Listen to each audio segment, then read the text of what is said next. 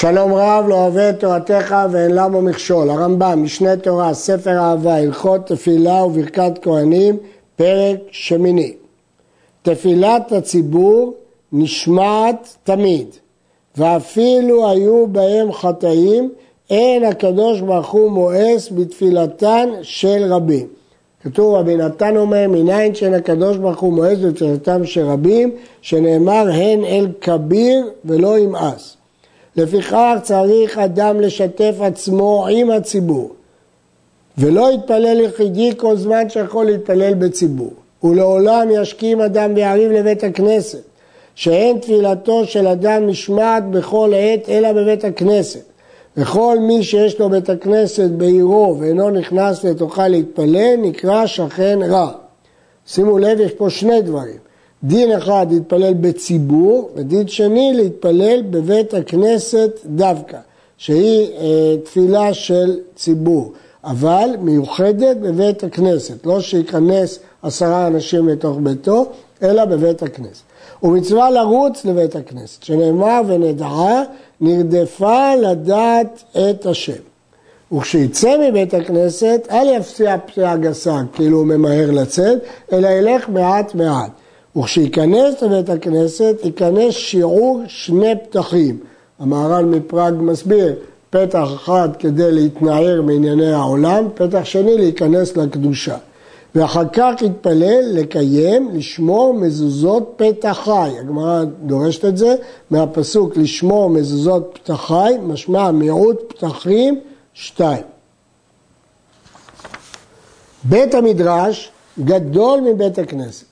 וחכמים גדולים, אף על פי שהיה להם בעירם בתי כנסיות הרבה, לא היו מתפללים אלא במקום שהיו עוסקים בו בתורה, והוא שהתפלל שם תפילת הציבור. הגמרא אומרת, רבי עמי ורבי אסי, למרות שהיה להם 13 בתי כנסת בטבריה, היו מתפללים במקום שהם לומדים.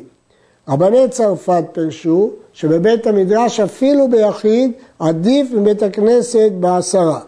והרמ"ח מביא שזאת שיטת רבנו איה.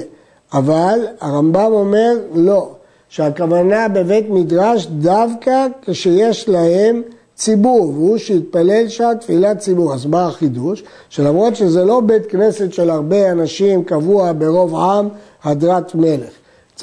דווקא בציבור, שטוב להתפלל בציבור.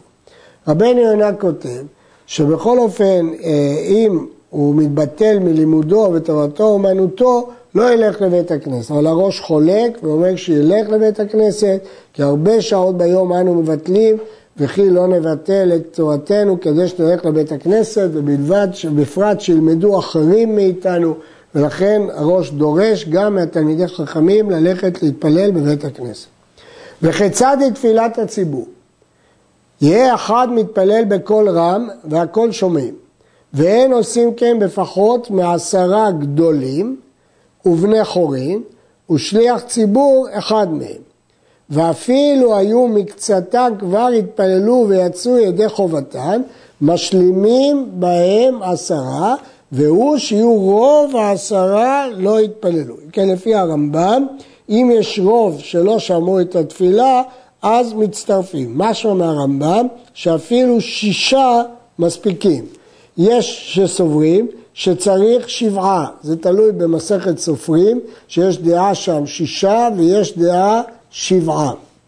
וכן אין אומרים קדושה ולא קוראים בתורה ומברך לפניה ולאחריה ולא מפטירים בנביא אלא בעשרה. כי כל אלה דברים שבקדושה צריכים עשרה. משמע מלשון הרמב"ם שאפשר לקרוא בתורה, אבל לא עם ברכות לפניה ולאחריה, אלא בעשרה. וכן לא יהיה אחד מברך ברכות שמע והכל שומעים ועונים אחריו אמן, אלא בעשרה. וזהו הנקרא פורס על שמע. כלומר, לפי הרמב"ם פורס על שמע זה אומר ברכות שמע וקריאת שמע ומוציא את הרבים לידי חובתם והם לא אומרים. זה פורס על שמע. הרב עד חולר, הוא אומר שפורס זה לשון חצי, כלומר ברכת יוצר בלבד, בגלל הקדושה שבה, ולא את כל קריאת שמע עם שתי הברכות. ואין אומרים קדיש אלא בעשרה, כי זה דבר שבקדושה. ואין הכהנים נושאים את כפיהם, או כי זה נתקן בציבור. ואין הכהנים נושאים את כפיהם אלא בעשרה, פה הטעם הוא מפני שכתוב ונקדשתי בתוך בני ישראל וצריך ציבור, כתוב כה תברכו את בני ישראל ובני ישראל עשרה משמע, זו הסיבה של ברכת כהנים.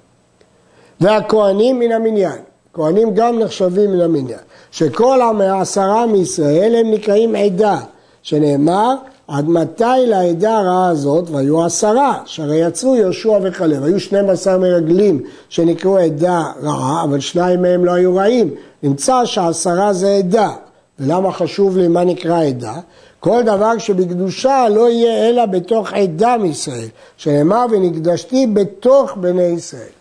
וכל אלו הדברים, אם התחילו בהם בעשרה והלכו מקצתם, אף על פי שאינם רשאים, יגמרו השאר. יכולים השאר לגמור, כיוון שהתחילו בעשרה, יכולים. למרות שאסור, כלומר קוראת על היוצאים, עוזבי השם יכלו. אה, הכסף משנה מסתפק אם זה רק היה בימיהם שהראשון והאחרון ברכו. אבל כאשר כל אחד מברך לעצמו, אז אולי רק הוא ישלים. הכסף משנה מסתפק בדבר. וצריך להיות העשרה כולם במקום אחד, ושליח ציבור עמהם במקום אחד. גם שכל העשרה יהיו יחד, וגם ששליח ציבור יהיה עמהם. חצר קטנה שנפרצה במילואה לחצר הגדולה, כלומר, היא כולה משתלבת עם הגדולה, אבל לא כל הגדולה משתלבת עם הקטנה. והיו תשעה בגדולה ויחיד בקטנה, מצטרפים. תשעה בקטנה ויחיד בגדולה, אין מצטרפים. ציבור בגדולה ושליח ציבור בקטנה, יוצאים ידי חובתם. כשליח ציבור נגרר אחרי הקהל. ציבור בקטנה או שליח ציבור בגדולה אין יוצאים, שהרי הוא מופלג מהם ואינו עמהם במקום אחד. פני שיש לה גדולה, פסים מכאן ומכאן, הרי כמופלגת מן הקטנה. ואין הקטנה מופלגת מן הגדולה, להרי כקרן זווית שלה. כיוון שהקטנה משולבת כולה בתוך הגדולה, ולכן הקטנה לא נחשבת מופלגת מן הגדולה, אבל הגדולה נחשבת מופלגת מן הקטנה. לכן אם השליח ציבור עומד בקטנה, הוא משתלב איתם, אבל אם הוא עומד בגדולה, הוא לא משתלב עם הציבור שעומד בקטנה. וכן אם הייתה צואה בגדולה, אסור להתפלל ולקרוא קריאת שואה בקטנה, כי הקטנה משולבת בתוך הגדולה. הייתה צואה בקטנה, מותר להתפלל לקרוא קריאת שואה בגדולה, כי היא מופלגת מהקטנה. אם לא היה שם ריח רע, מפני שהיא כמופלגת ממנה. שליח ציבור מוציא את הרבים ידי חובתם. כיצד? בשעה שהוא מתפלל והם שומעים, ועונים אמן אחר כל ברכה וברכה, הרי הם כמתפללים. במה דברים אמורים? במי שאינו יודע להתפלל. אבל היודע אינו יוצא ידי חובתו, אלא בתפילת עצמו. במה דברים אמורים בשאר הימים חוץ לראש השנה ויום הכיפורים שיובל? אבל בשני ימים אלו שליח ציבור מוציא את היודע כשם שמוציא את שאינו יודע.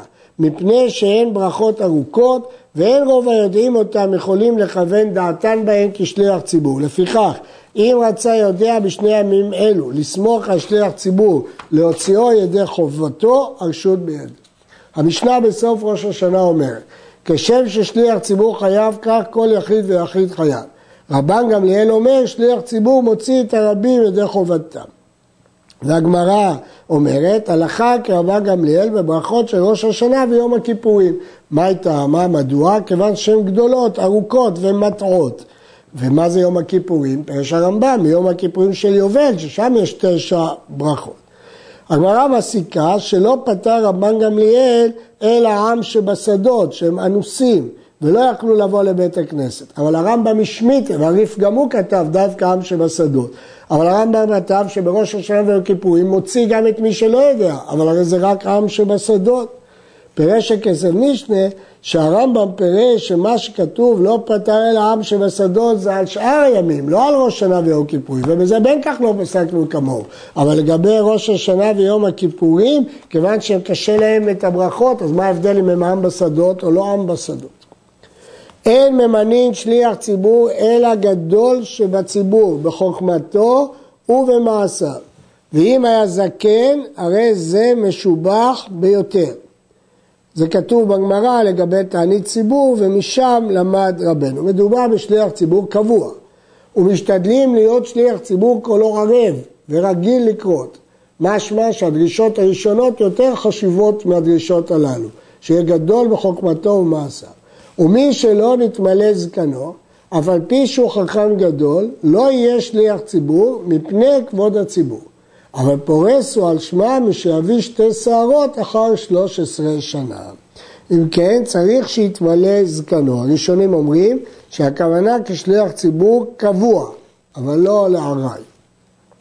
וכן האילג, כגון מי שקורא לעין א' או לאלף עין, וכל מי שאינו יכול להוציא את האותיות כתקנן, אין ממנים אותו שליח ציבור.